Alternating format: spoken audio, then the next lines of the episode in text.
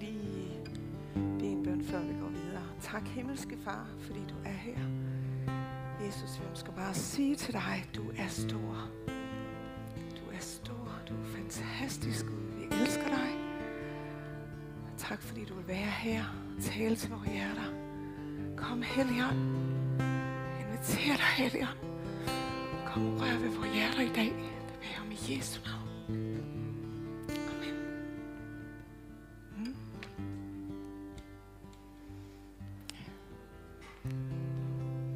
Dejligt at se jer. Her jeg, ja, jeg kan se. Og øh, velkommen til at lytte på. Dig, der sidder hjemme i din dagligstue, og også øh, hej til jer op i Maja, og på, eller sludrøvel på Majavej. Det er dejligt, at, øh, at du lytter med i dag. Og jeg synes, du skal være åben for at høre, hvad Gud han vil sige til dig i dag. Mm. Lad os sammen bygge Guds rige. Handle with care. Det er overskriften for den gudstjeneste, eller for den prædiken, jeg skal dele med jer i dag.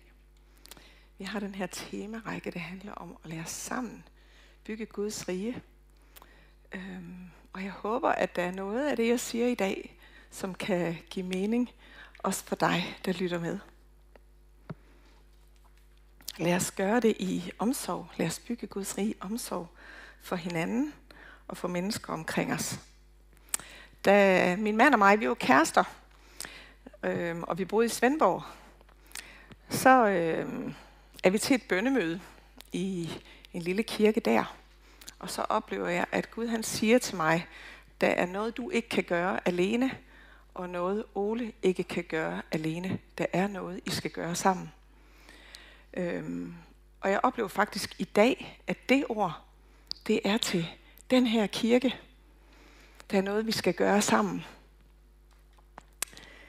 Til jer, der ikke ved det, så består den evangeliske frikirke i dag af to kirker, der blev slået sammen for cirka et år siden, godt et år siden.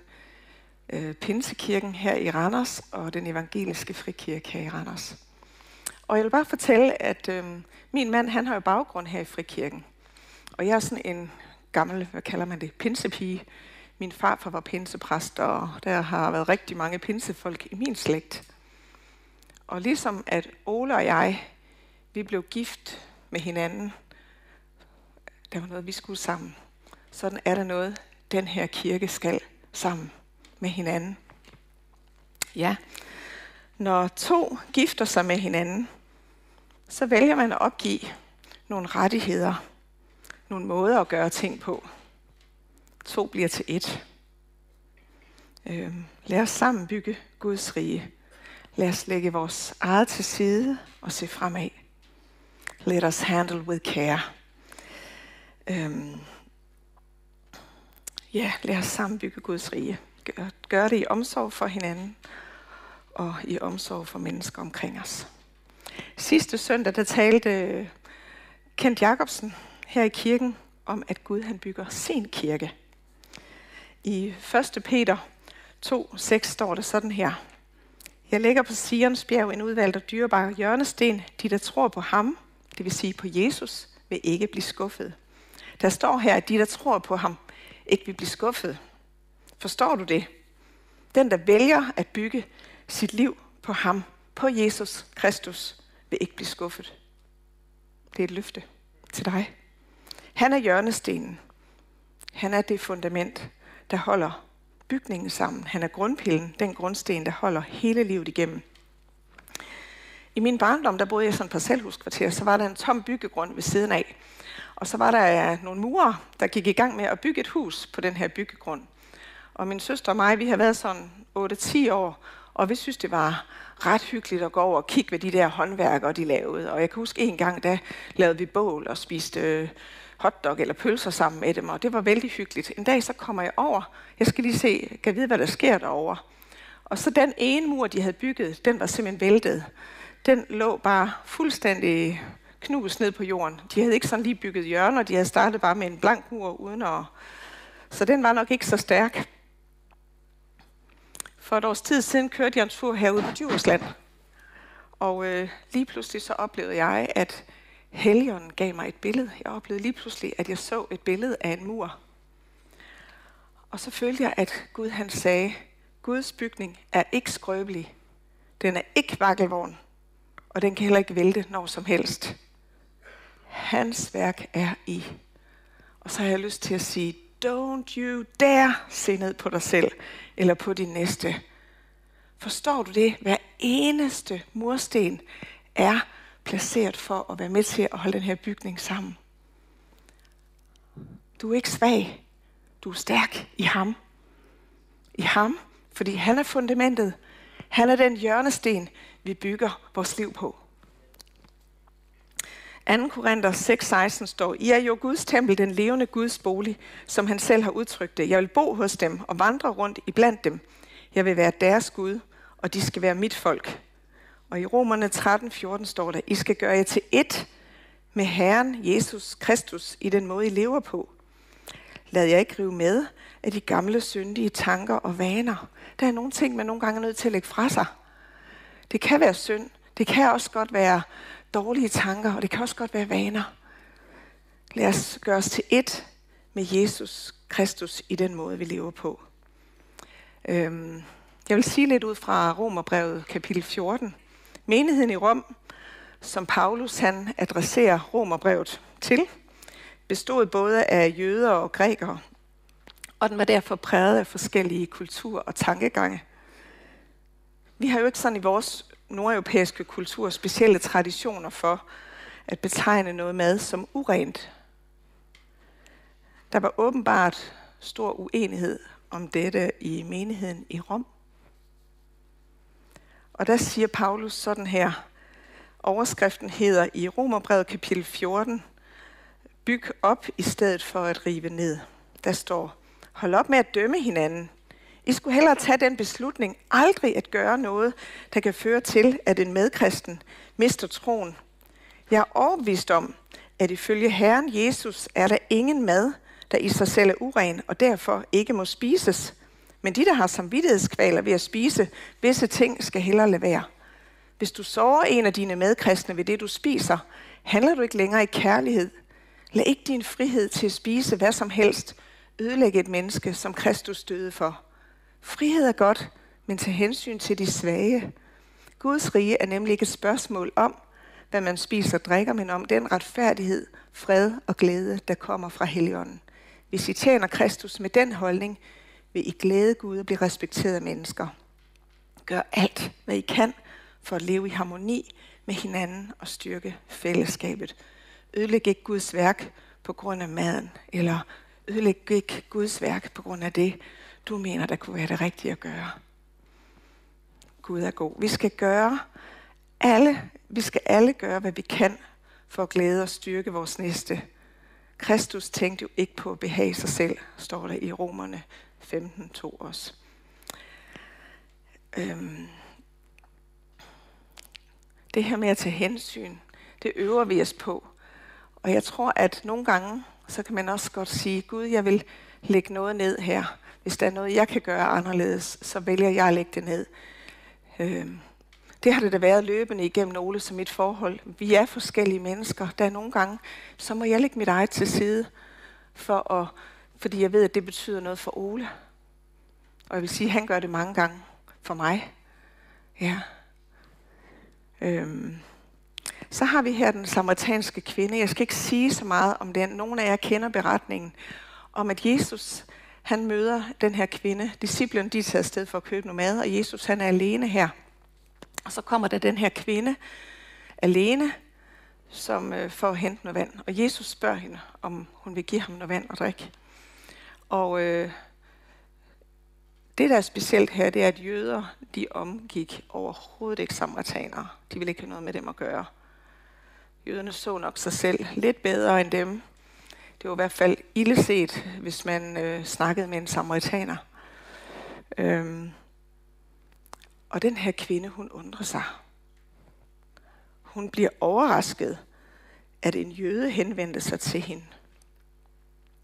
Og så siger hun, hvordan kan det være, at du som er jøde beder mig, en samaritansk kvinde, om noget at drikke? Og så siger hun det her ord, Johannes 4, 17-18. Jeg har ikke nogen mand, svarede kvinden. Og Jesus han siger, det har du ret i, for du har haft fem mænd, og ham du bor sammen med, er du ikke gift med. Der sagde du noget sandt. Huh? Hun har været gift fem gange. Hun har været gift fem gange. Ham hun er gift med nu, bor hun papirløs sammen med. Hun er ikke gift med ham. Hvordan vil jeg have mødt den her kvinde? Hvordan vil jeg have mødt hende? Hvordan vil du have mødt hende? Hun har måske endda fået børn med dem alle sammen, hun har været gift med. Det er jo ikke sådan et usædvanligt syn i dag, at man får, at kvinder de får mænd, eller slået får børn med mange forskellige mænd. Jesus mødte den her kvinde med stor kærlighed. Han ønskede bare at give hende det, han havde. Og det er det samme, som han også ønsker at give til dig. Et nyt liv, tilgivelse, fred og glæde i hjertet. Jesus ønsker at overøse dig med det levende vand, som kun han kan give. Og han siger, en hver, der drikker af det vand, skal aldrig tørste igen. Den her samaritanske kvinde, hende ikke var noget i menneskers øjne. Hende brugte Gud til, at mange i hendes by søgte Jesus. Der står, efter at hun kom tilbage og fortalte folk i byen om, at hun havde mødt Jesus, så står der i Johannes 34, straks løb en masse mennesker ud for at se, hvem det var, hun snakkede om. De ville også møde ham. De var også tørstige. Vi skal vogte vores hjerter. Derfra udspringer livet. Vi skal møde mennesker med kærlighed, barmhjertighed og omsorg. Øhm, da vi boede i Grønland, vi har været missionærer i Grønland, og jeg blev gode veninder med konditoren i byen. Det var ikke specielt, eller det var det er jo ikke sådan underligt, at jeg bliver gode venner med en konditor. Jeg har et rigtig godt øje og smagsløg til gåsebryst. Så jeg havde en fast aftale med konditoren, at hun ringede til mig, når hun lavede gåsebryst. Men øh, hun var hjemme og besøgte mig også nogle gange, og så øh, hun var i hvert fald sådan her. Når man er kristen, så må man ikke det og det og det. Og jeg kunne aldrig blive kristen, fordi så må jeg ikke danse, siger hun så en dag. Så siger jeg, det må du da. Hvem siger, man ikke må danse? Det må man. Så siger hun, så tager jeg dig på ordet, så skal du med mig ud og danse en dag. Og så siger jeg, ja, jamen, det vil jeg da gerne. Så tænker de, hjælp, hvad gør jeg? Men en dag så inviterede hun mig ud at spise, og så var der i lille Sisimiut kommet et eller andet band, til byen. Jeg tror, de kom fra Rumænien og spillede spanske rytmer. Ja, det er faktisk rigtigt. Og det der er, det er, at de spillede op på det virkelig tungeste, tungeste mørke værtshus i Sisimiut. Og vi træder ind for døren der. Det var fuldstændig tæt røget. Og det er ikke nok med, at folk de er fulde, de er virkelig skæve og på stoffer. Det er deroppe, hvor der er noget handel, der foregår af ting og sager. Og sådan som jeg husker det, så står der bare sådan en flok mennesker rundt langs væggen, da vi kommer ind, og de står sådan her. Altså, og de står sådan her, fordi det er den måde, de kan danse til musikken. De var simpelthen så skæve. Og vi går lige hen og sætter os til et bord, og så siger hun, jeg går altså op og danser nu, siger hun så. Og så sad jeg der. Og hun hoppede rundt som den eneste op foran. Øhm, mens jeg sidder der, så kom helgen så stærkt og rørte ved mit hjerte. Og så oplevede jeg, at Jesus han sagde, hvis jeg gik rundt på jorden som menneske i dag, og jeg kom her til Sisimiut, så var det lige her, jeg ville være. Så var det lige her, jeg ville være. Jesus han kom for at frelse og opsøge det fortabte. Dem, som ikke er noget menneskers øjne, de har en helt særlig plads i Guds hjerte. Hmm? Ja. Der er en anden Jesus, han mødte. Virkelig. I al hans rådenskab. Bogstaveligt talt. Og øh, det er Lazarus. Der er en mand her, som hedder Lazarus, og han er faktisk død. Og han har været død i fire dage. Og han lugtede. Og der står i Johannes kapitel 11, der står, Har jeg ikke sagt dig, siger Jesus til Martha, som lige har fortalt Jesus, at han, det ikke lugter ret godt. At hvis du tror, skal du få Guds forunderlige magt at se. Så fjernede de sten fra indgang. Jesus så op mod himlen og sagde, jeg takker dig, far, fordi du har bønhørt mig. Jeg ved godt, du altid hører mig, men jeg siger det for de menneskers skyld, der står her omkring mig. Ved du godt, at Gud han hører dig altid. Altid. Altid. Yes.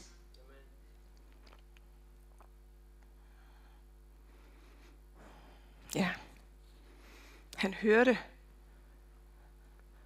Zacharias' bøn, som var en gammel mand, og Elisabeth, han havde hørt, de havde nok glemt, de havde bedt til Gud om at få børn, for de var ved at blive gamle. Men Gud havde ikke glemt den bøn, de havde bedt. Og de fik øh, også et barn i deres gamle dage. Nå. Yes, jeg ved, du altid hører mig. Nå, Jesus han råber med høj røst, Lazarus, kom herud. Den døde kom ud med hænder og fødder viklet ind i ligeklæder og med et tørklæde om ansigtet. Hjælp ham af med de ligeklæder, sagde Jesus. Jeg tror, at Jesus han beder os gå derind, hvor det ikke lugter godt, og sætte mennesker fri ved at hjælpe dem af med deres ligeklæder. Er du parat? Er du klar til at lade det levende vand strømme fra dig? Er du klar til at tage nye skridt? Gå ud af din komfortzone? Yes. I Esajas 42, vers 7, der står, du skal åbne de blindes øjne og sætte dem i frihed, som er fanget i fortvivlelsens mørke. Yes. Jeg vil bare sige, hvis du sidder i fortvivlelsens mørke, hvis du sidder hjemme i din stue og føler dig fortvivlet, så vil jeg sige, Jesus, han er ved dig, og han vil sætte dig fri. Vores vision som kirke er, at vi ønsker at være fagnende fællesskaber, som følger Jesus og rækker ud. Vi ønsker det. Vi er bare mennesker. Vi øver os på det. Vi forsøger at gøre vores bedste. Det kan godt være, at vi måske ikke altid lykkes, men det er det, vi, der er vores vision. Det er det, vi vil.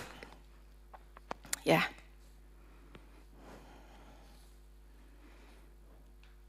Han giver den trætte ny kraft, og den svage ny styrke. Det gør han. Nogle de bliver ligefrem udsat og har været udsat for omsorgssvigt, og det har været givet dem alvorlige følger.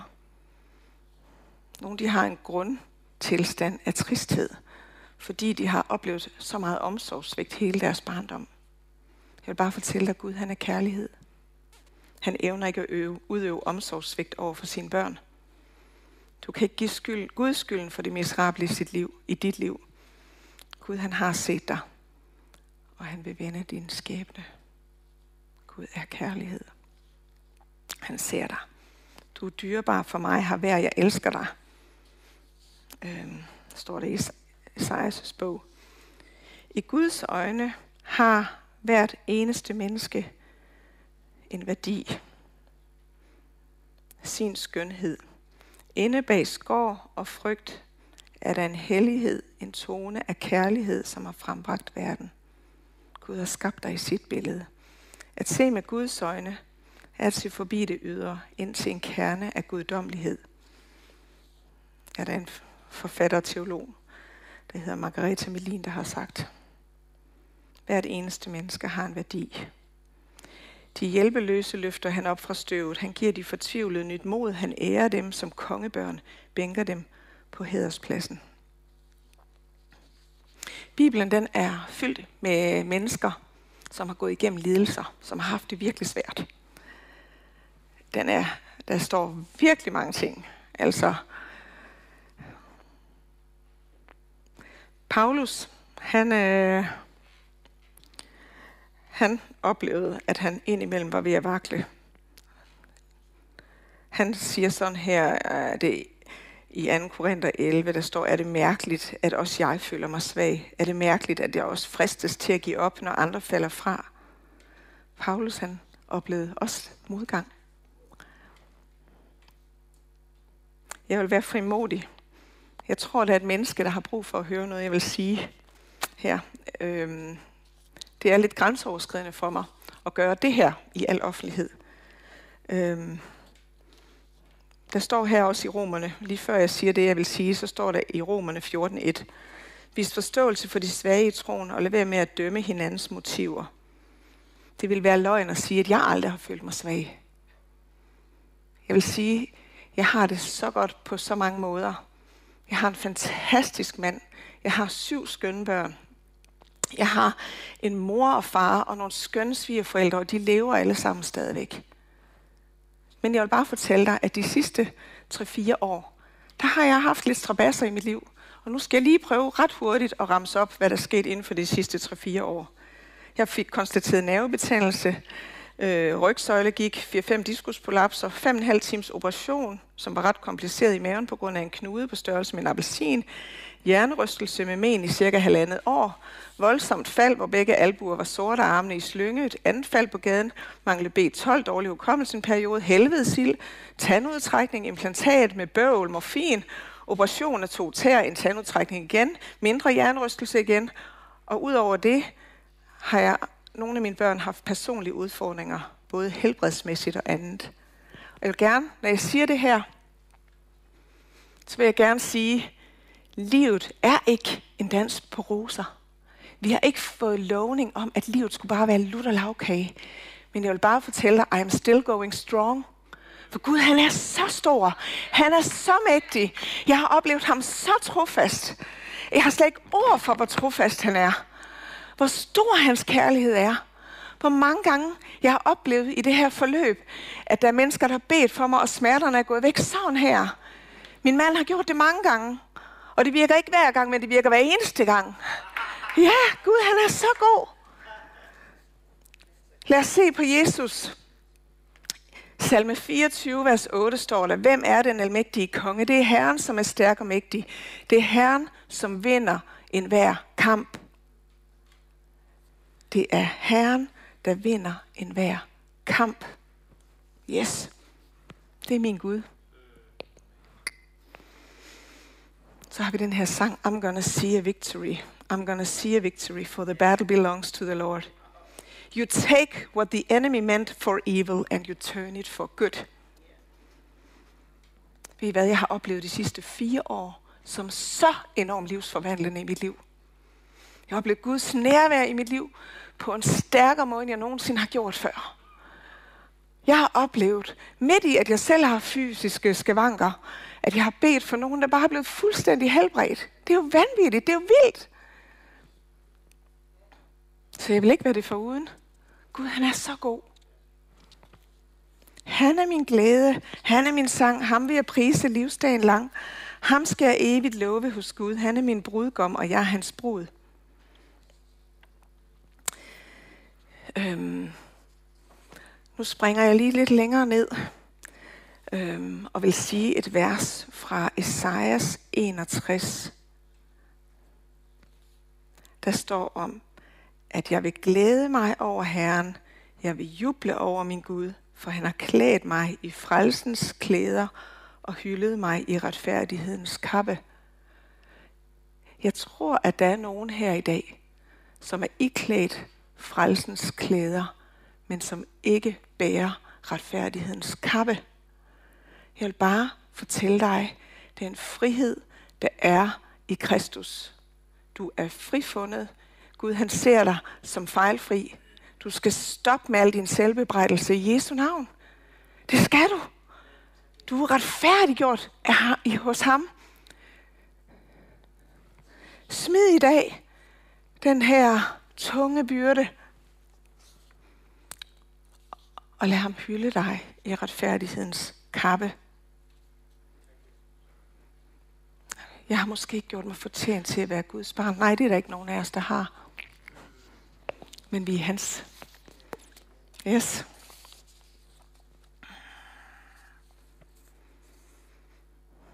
Kast den gamle kappe af. Kast det bort som tynger. Ja. Øhm, nu vil jeg gerne vælge at tage mine sko af. Og jeg vil gerne sige noget om sko.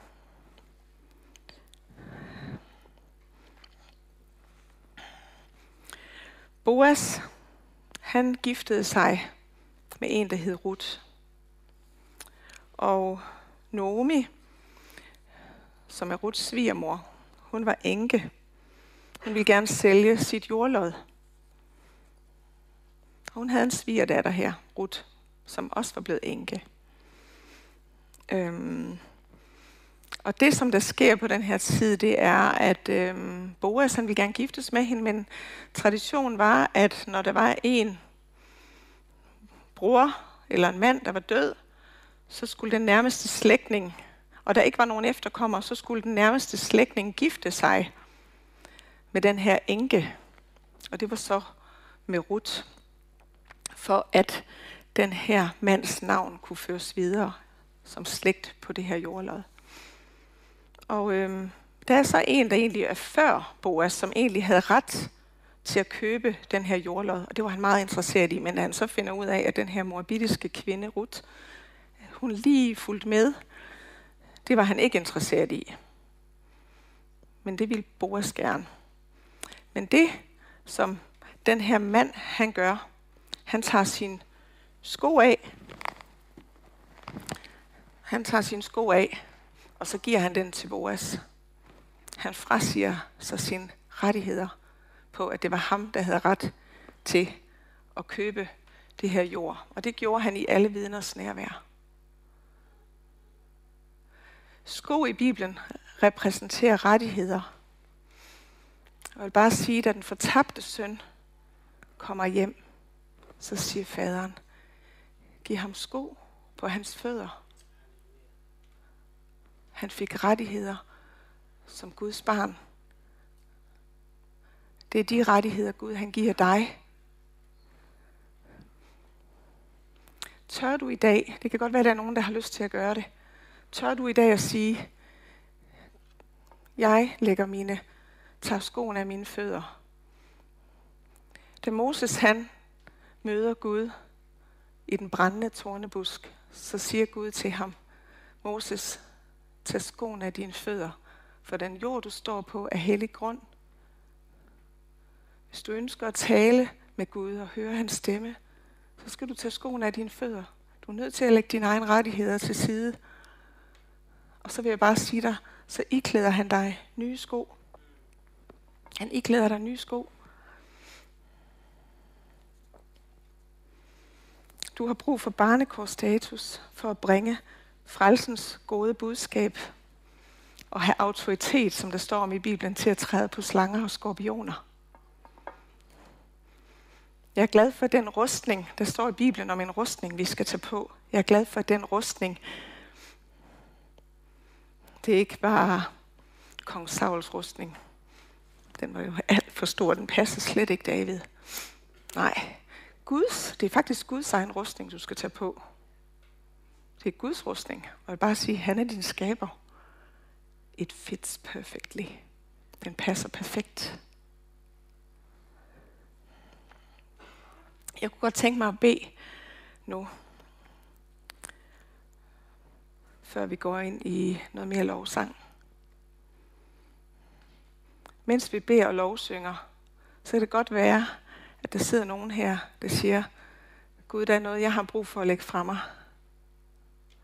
Det kan også være, at du har brug for at sige, Gud, jeg vil på ny tage villighedens sko på mine fødder til at forkynde dit ord. Ja.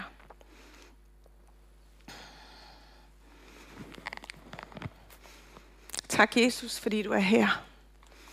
Tak, fordi du er her, himmelske far. Tak, fordi du taler til vores hjerter. Tak, at du rører ved vores hjerter. Tak, at der ikke er nogen fordømmelse hos dig. Tak, fordi vi kan komme til dig, uanset om vi føler os svage eller stærke. Tak, at vi må være dine børn. Tak, Jesus, fordi du velsigner hver eneste, der er her. Jeg havde den her oplevelse, før jeg gik ind i, øh, i mødesalen her i dag. Jeg følte mig lidt ligesom øh, Elias, som træder ind i en klippehule, som er flygtet. Og mens han er der, så kommer Gud forbi med sit nærvær. Gud, han kommer forbi dig. Du er ikke skjult for ham. Du kan ikke gemme dig for ham. Du er ikke skjult for ham. hann älskar það.